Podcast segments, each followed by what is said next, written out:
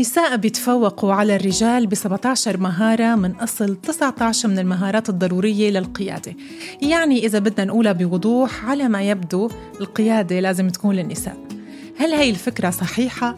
هل النساء بيقدروا فعلا يقودوا المجتمع والدول والمنظمات الضخمة وحتى الشركات على اختلاف أنواعها بشكل أفضل؟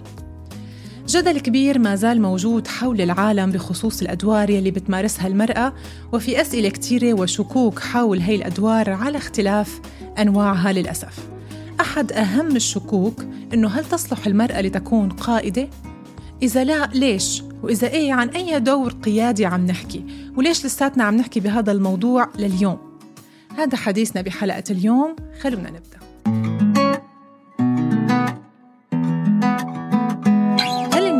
النساء مناسبات للقيادة؟ الجواب المباشر والمختصر نعم. أي شخص أي إنسان متعلم ومسؤول وعنده ملكات القيادة طبعا بيصلح للأدوار القيادية. هلأ منجي للجواب غير المباشر وغير المختصر.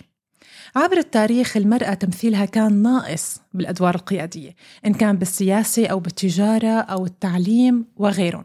مع تطور التعليم وأساليب العمل والصناعات خلال فترة الثورة الصناعية بدأت تتغير معدلات مشاركة النساء بالأدوار الإدارية العالية وصار في اعتراف متزايد بأهمية وجود هي اللمسة النسائية بالأدوار القيادية. وهالشي بسبب أنه المرأة أثبتت كفاءة عالية بالعمل مثل مثل الرجل. لكن في شيء إضافي قدرت تقدمه ما كتير كان موجود بالفترات الأولى عند الرجال وهو أخذ الجانب العاطفي بعين الاعتبار لما تنفذ العمل وهالشي فعلا حسن من طبيعة القيادة بكل المجالات. هلأ مشان ما تقولوا لي بالكومنتات آه نبال عم تقول البنات ما بيعملوا قرار عقلاني وعاطفتهم بتتحكم فيهم بحب خبركم إنه بحسب دراسة عملتها هارفارد بزنس ريفيو إنه النساء تفوقوا على الرجال ب 17 مهارة من أصل 19 من الكفاءات الأكثر فعالية للقيادة وهذا الكلام بنوب معاطفي ومن الكفاءات اللي تفوقت فيهم المرأة كانوا أخذ المبادرة، قيادة النتائج، تطوير الفرق والقوى العاملة، وإلهام الآخرين وتحفيزهم. طيب شو بيقول العلم عن هذا الموضوع؟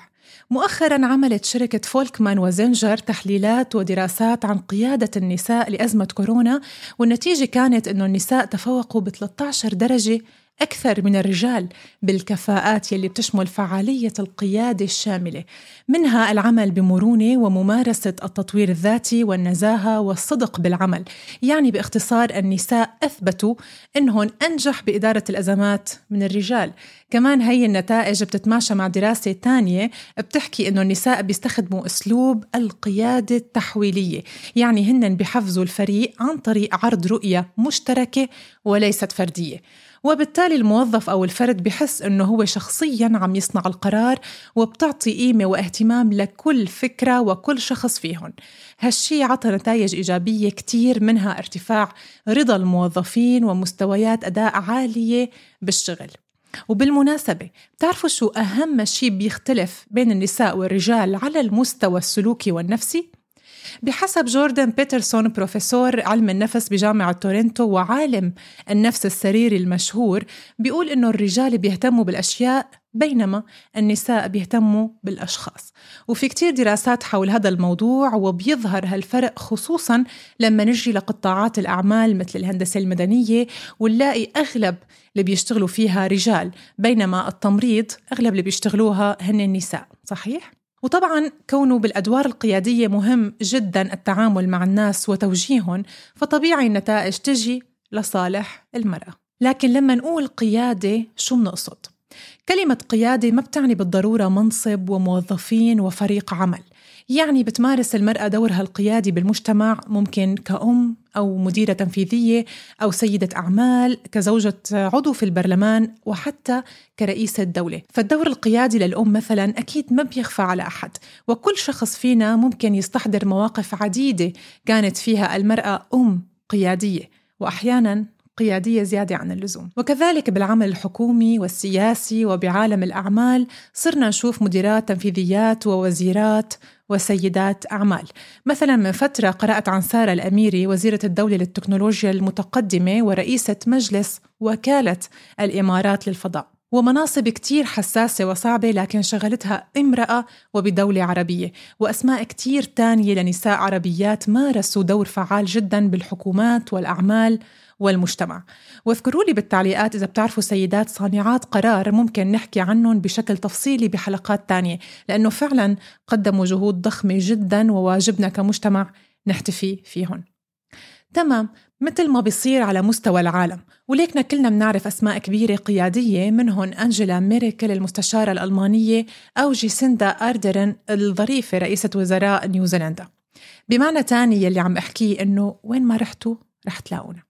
المرأة فعلا ممكن تاخذ المسؤولية بشكل حازم وجدي بأي مجال بتحبه وبتأبدع فيه وتصنع إنجازات ضخمة. ولكن للصراحة في مجالات نحن النساء أشطر وأفضل من الرجال بقيادتها بحسب ما بتقول الدراسات. منهم مثلا إدارة الأزمات القيادات النسائية دائما كانت تقدم تعاطف أكبر ومهارات تواصل أفضل بالأوقات الصعبة وبالتالي كانوا بيقدروا يبنوا ثقة وتواصل فعال بوقت الناس بحاجة فيه للثقة. وبحسب دراسة عملتها جامعة ليفربول بتقول إنه الدول يلي بتقودها نساء كان معدلات الوفيات فيها أقل خلال أزمة كوفيد 19 من الدول يلي قيادتها رجال. كمان ضمن مجالات التأثير الاجتماعي النساء القائدات بيقدروا يعملوا تغيير اجتماعي إيجابي وتصدي للتحديات الكبيرة مثل الفقر وعدم المساواة. يعني دائما القائدات ميالات لترك أثر مجتمعي حقيقي وكبير.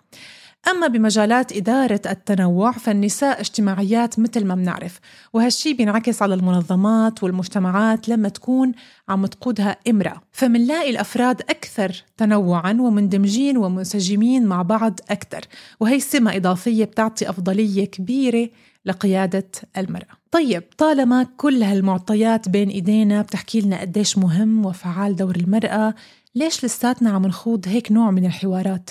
ليش لساتنا عم نسأل إذا تصلح المرأة للقيادة؟ الجواب يا أصدقائي منلاقيه لما نطلع على الصورة النمطية للقادة.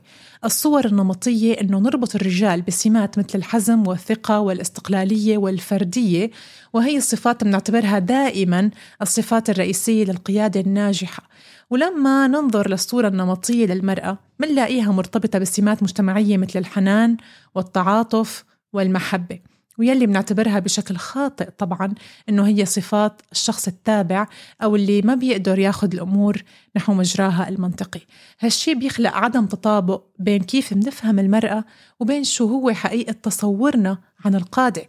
واللي بيصير عادة إنه لما نلاقي امرأة طلعت عن الصورة النمطية وتحولت لصفات مثل الحزم والقوة والاستقلالية بيثير هالشي ردود فعل مستهجنة أو رافضة. ولليوم في تصورات خاطئة بمجتمعنا وسلوك غير مبرر مثل إنه ما منروح لعند طبيبة جراحة مثلا أو بيستثنوا الأم من أسئلة بتخص مستقبل الأطفال وبيسألوا الأب بدلها وبيحصروا المرأة بأدوار معينة ومنمطة فما بالكم بأدوار قيادية لمجتمعات ومنظمات أو حتى دول. لكن يمكن لما كتبت الحلقة كان هذا الهدف اللي بدي وصله بكلامي إني حاول صحح صورة نمطية ما زالت موجودة بيناتنا شئنا أم أبينا.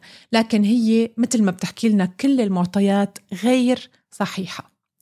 المبشر طبعا بالأمر أنه الدراسات بتحكي عن تغير كبير جدا بهذا الكلام وشوي شوي هي الصورة عم تتغير وعم نوصل لمكان معتدل لم نقصد فيه النساء تاخذ حقوق الرجل ولا العكس. ببساطة كل اللي بنسعى له أنه الشخص الصح ياخذ المكان الصح بناء على كفاءته وخبرته وليس على الجنس الخاص فيه.